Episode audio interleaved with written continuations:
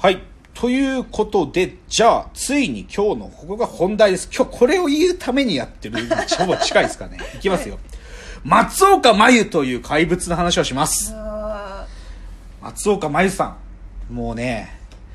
いや、松岡真優さんはまずね、基本属性、彼女が持ってるスペックという意味で、うんうん彼女はまずラジオがすごく、まずお好き。あそうなんですねなんです。で、しかもその女優がやってたラジオっていう意味でも、ええ。初めて女優でラジオで結果出した女ですよ。このね、あの、これ2015年のケトルうんうん。で、いつでもどこでもラジオが大好きという特集号で、まあその表紙が松岡真優さんなんだけどで、この時に松岡さんの松岡真優と文化的交流っていう、まあ本当に短い時間の番組だったんだけど、ええ。まあこういうラジオやってて、これにすごい人気だったのよ。あ。そうだったんですね、うん、でこれ以外にもね彼女アバロンっていうあのラジオもやってたし「まあ、オールナイトニッポン」も1回だけやったんだけどででもねこれだから松岡茉優さんはそういう、まあ、いどっちつまりは文系女優なんだよ。なるほど。文系女優。でしかも彼女はオタでもあるからね。でへーいいですね。ままずそのおはスタって番組知ってる、はいはいはい。あの朝やってる。で彼女はおはスタをずっと好きであそうなの？そう、もう山ちゃん、だからもう山ちゃん、オーハーがやりたくて、で、それで彼女はオハガールや、やりましたから。あそうなんだ。そう、オハもうオハスタでオハガールになりたいっつってオハガールやってましたから。そういう本当に、で、そういう、なんか前情報だと、だから僕もね、だから最初はサブカル女優っていう位置づけだったんだよね、彼女は。うんオハガールが好きで、他にも、あのーモーニング娘。も好きで、へーとかいう位置づけ。で、で、その、なんていうか、サブカル女優としての位置づけが極まったのが、2016年に、あの、それこそ山田孝之の、あの、き北区赤羽と同じ枠の、あそこで作ってた、そのおこは、そのおこだわり私にもくれよっていうね。面白いそう、これ、これね、まあ、漫画原作のやつを実際にちょっとドキュメンタリー風に、フェイクドキュメンタリー風に作った番組だったんだけど、でこれで、まあ、さっき言った伊藤沙莉さんと松岡茉優さん。この二人は盟友なんだけどね、子役時代からずっと。で、この二人でいろんなことやっていく。で、この最後、この、そのおこだわり、私にもくれよの一番最後で松岡茉優のおこだわりで、モーニング娘。の地一位になって、一緒に踊るんだけどね。っていうところまで描かれる。でも、まあ、まあ、この作品見て超、まあ、さらに松岡茉優のサブカル女優としての位置が上がったんだけど、でもね、はいでも、でも、なんかそういう、やっぱり彼女が、芸達者っていうか達者だから、そういう周辺情報でラジオもできる、でいろんな文系的トピックも詳しい、でオハガールだったとか、うんそういう作品にも恵まれてそういうサブカル的な位置づけのドラマも出れるんだけど、はい。でも何はともあれも松岡茉優はもうもはや今はね、うんもう押しも押されぬ大演技派女優ですよ。あーで、それはね、もう間違いないんですよ。で、だけどね、それはもう、なんていうか、昔からそうなの。昔っていうかまずね、彼女の、僕が彼女を一番最初に認識したのは2012。うんうんで、何かっていうと、霧島部活やめるっていうようなのね。で、正直ね、まあ、要は主役じゃないよ。だって霧島の映画の中では、どっちかというと、橋本愛さんとか、あそっちの方が出てる女優、出役の出番としては番手では上だけど、でも、明らかにうまいんだよ。もう溶け込んでるわけ。うますぎる。うん。で爆笑問題の太田さんこんなこと言ってる。はい。霧島部活やめるっていうので松岡真優を、まあ、太田さんが評した言葉でね。はいはい。まあ別に僕にとってはそこそこの映画でしたけども、ただ一人ね、化け物みたいな女優が出てましてね、やけにうまい。うますぎて浮いちゃってんですよ。たまに出てくるんだよね、化け物みたいな役者ね。あれはキキキリンみたいになるんじゃないかな、太田さん言ってでも僕もね、そそう思ったよ。なんか、なんだ、てか、うまい、とにかく。ま、ないんまあ、霧島の作品自体が、まあ結構こう、衝撃的な面白さだから。だけどそこを、本当にその映画をより面白くしてくれっていうのは松岡茉優なんだようん。で、やばいんだよ。で、そっからさ、でも松岡茉優の躍進が始まってさ、はい要はアマちゃんで、まあじ結構アマちゃんと一緒にあのアイドルになる役をやったりとかして出てくるんだけど、で、それでさ、まあ、で結構大きい作品で、ちはやふるで広瀬すずのライバル役で出てきたりとかあるんだけど、はいはいはいやっぱりね、2017で、まあ、ついに彼女が自分の主役をやるんだよ。で、僕はこれ見てね、飛びましたね。何かっていうと、勝手に震えてろ。あ見てない勝手に震えてろを見て、うん僕はちょっとね、ああ、ついにこういうひ、もう、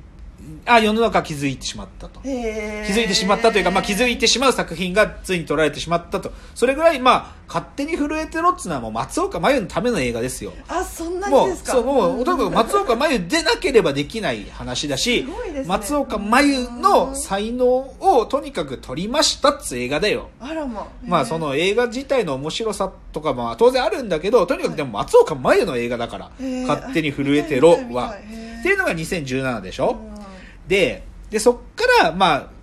いいよいよ彼女の、こう、名を上げていく作品に、2018に入っていくんだけど、はいその前にですね、ちょっと今日の話の出発点になった、うんある、ちょっとインタビュー。で、それが、この、日経エンターテインメントの2019の11月号。で、これがね、今年の年始のね、あの、文春オンラインの記事でもそれについて言及されてて、僕はね、これを読んで、あ、やっぱり松岡真優は、うん覚悟が違う女優なんだってことが分かった。で、どういうこと書いてあったかっていうとね、まあ、松岡真優は子役から頑張ってんのよ、ずっと。ええ。だけどさ、これあんまり知られてない事実だけど、はい。女優さんたちって結構オーディションいっぱいあるの。で、ね。基本、オーディションっていうのは落ちるもの。あそうなんですだから、そういうものだっていうのは認識の中であって、だけどね、まあ、やっぱり落ち続けて、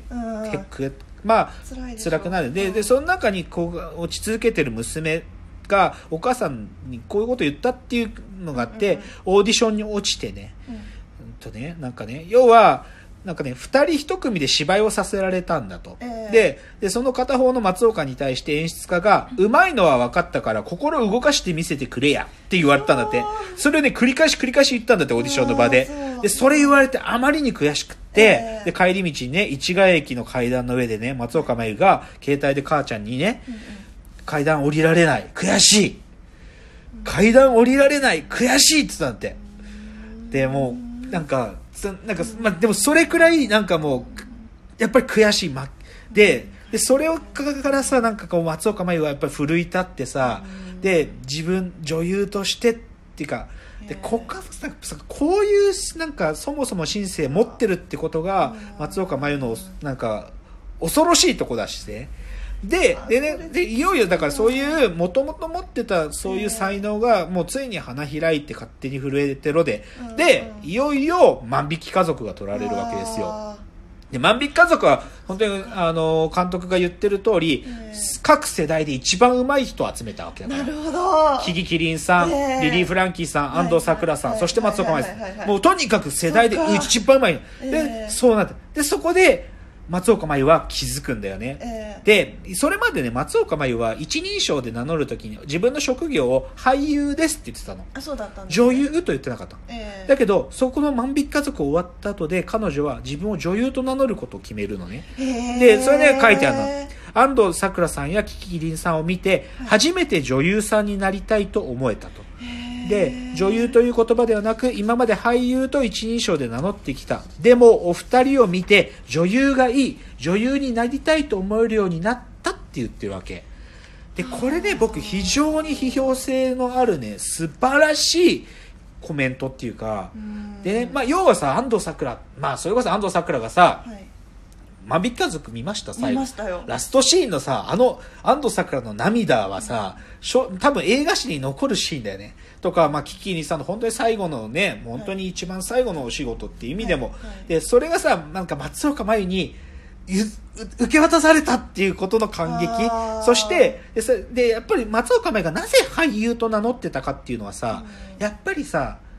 女性性っていうかさ、うん。おお女の子っていう役割期待をさ、い。世の中がこう当てはめてくるじゃん。そうですね。女優。でそういうある種のこうフェミニズムみたいなもののさ、なんかそういうものじゃなくてさ、うん。じゃなくなんかでもでも女優と名乗ることの潔さっていうのを多分、うん。キキキリンさんとか安藤サクラから学んだんだよね松岡真優は、だから女優と名乗るんだっていうね、うん素晴らしいことだなと思って、うん。だからもうものすごくいい話ですそうです。だからね松岡茉優さんそういう意味ではだから去年はその、あ去年じゃ2018万匹家族だって、ええでミツバチと縁ライブ、まあ、僕も見ましたけど、まあ、それで主役やって。であとはあの「人よ」っていうね。はいはいはい人よで田中優子さんともやってますから。だそういうもう名名女優たちとのお仕事を一緒にやっていく中でもっともっとでかくなるでしょうね。この怪物は。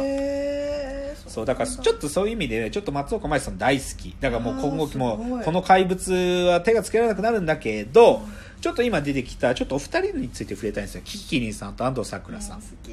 でキキキリンさんねなんかまあ本当に先日そのぴったんこカンカンっていうのたまたまつけててみたら、うん。まあ安住さんとの番組だからキキキリンさんもなんか出やすかったみたいで、ええ。よく出てたらしいのよ、はいはい。でそれでそれでまあ今その内田彩子さんがあのキキキリンさんのなんかこう展示をやってるなんかそういう展覧会やってるんだって。あそうなんですね。でそこでねなんかキリンさんのお話をしたりしてんだけどさ、ええ。やっぱそこがなんかやっぱ粋でさキリンさんがうん。ことごとく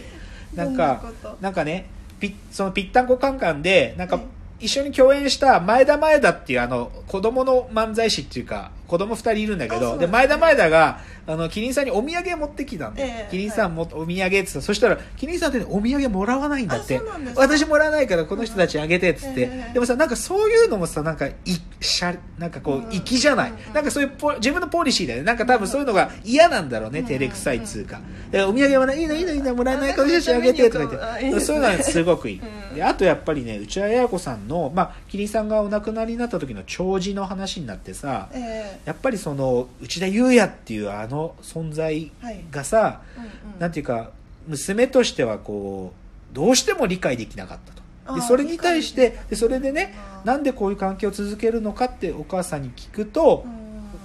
キリンさんが平然とだってお父さんには一かけら純なものがあるからって言って私を黙らせるんだっていうね。でもさそういうひなんか洒落てるっつうかさうん。だからそういう人からまあ松岡茉優さんに何かが最後渡されたっていうのはね本当僕は良かったなと思うんですよ。だからそういう意味でもねちょっと安藤サクラさんの話ができなかったんで次のチャプターで安藤サクラさんの話も少しだけしますね。はい